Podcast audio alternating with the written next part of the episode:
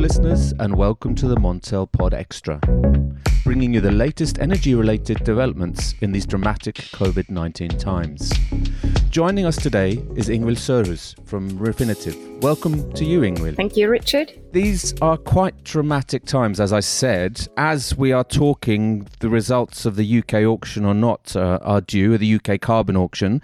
But with one eye on that, Ingvild, and maybe another eye on what's happening to prices, this is quite a rout in carbon here over the last 3-4 days. Can you explain to us what's happening? Is it all coronavirus? Yes, I think it's all coronavirus. I mean, it was holding up quite well for a while, and then this week it has been on Friday, and this week it has been kind of very ugly. Today, currently, the price is down another 10%, so we're definitely into the bear market for the carbon price. Are people liquidating positions here, Ingvild? I mean, why the rout? These are quite dramatic drops on a daily basis almost. Yes, I think for sure that it has been liquidating of positions. There were a lot of financials that came into the market when prices were increasing in 2018, when we kind of had the massive increase in prices. And we believe kind of that financial players were getting back into the market. And I think it's a lot of those that will now kind of need to get out of the carbon market just kind of to, I mean, there will...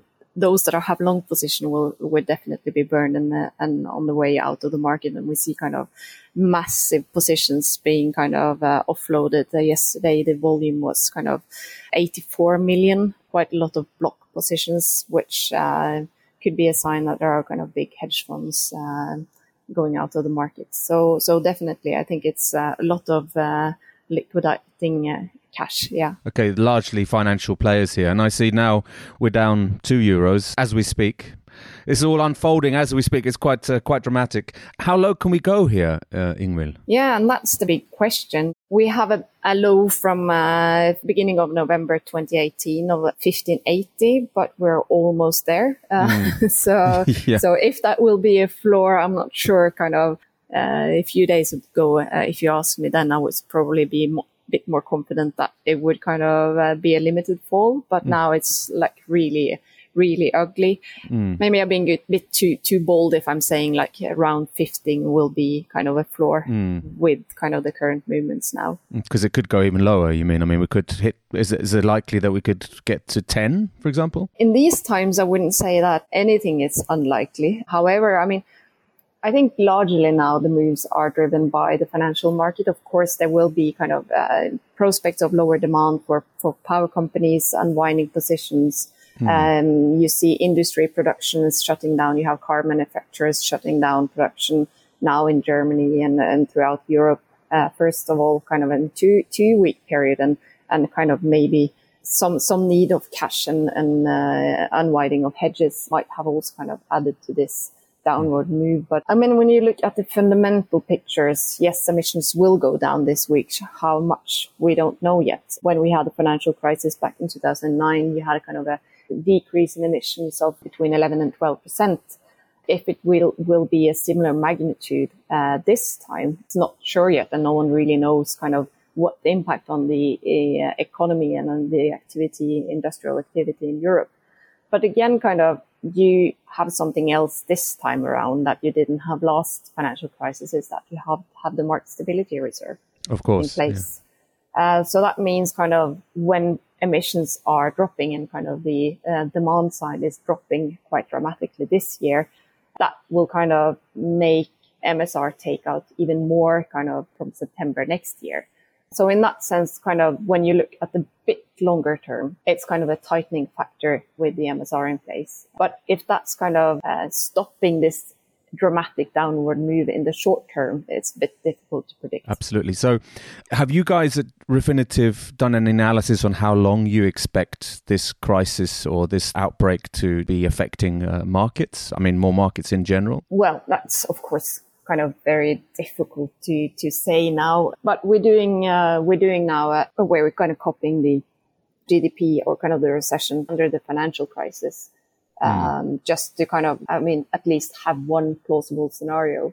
I mean, probably now it's a bit different than a financial crisis. I mean, it's probably hitting harder, faster, Absolutely. This time around. Mm. And also kind of, it's a bit uncertain how long it will last and how many have got kind of, how bad is the economy? How many have got kind of out of business before it starts to pick up again and normalize?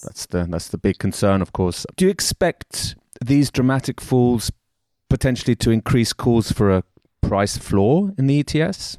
Could we return to that debate? Of course, you can return to that debate, and maybe it will as well. But I think it's a bit kind of premature when you have, I mean, you can't really conclude that the price, this is the new normal of the price, or if it will go back up again. And I think there will probably be a lot of discussions on kind of the policy framework and how it's set up. But if you're asking kind of industry and power companies that are struggling now, price floor is probably not what they would support at the moment, I guess. So I think kind of we need a bit more time before we can conclude that that will massively pick up. This is difficult times for everyone now, and kind of to discuss that the carbon price should be at 20 or 25. This difficult times is probably a bit premature. But of course, it could be that better stability of prices. Maybe you also then want to discuss kind of a price roof and or price corridor as such. Yes, absolutely. So to finally discuss, how is this affecting you personally? I mean, you're working at home.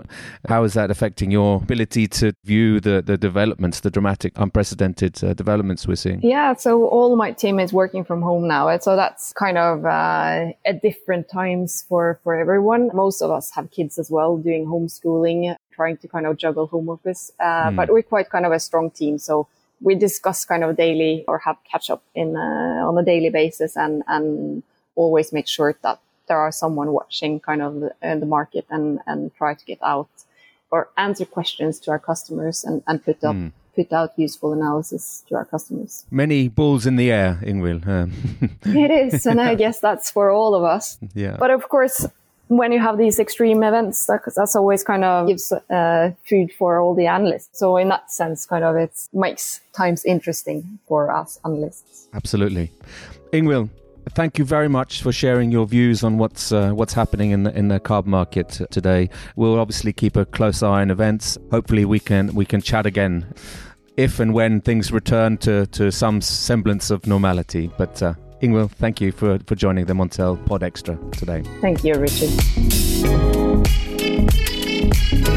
Well, listeners, that's all for today.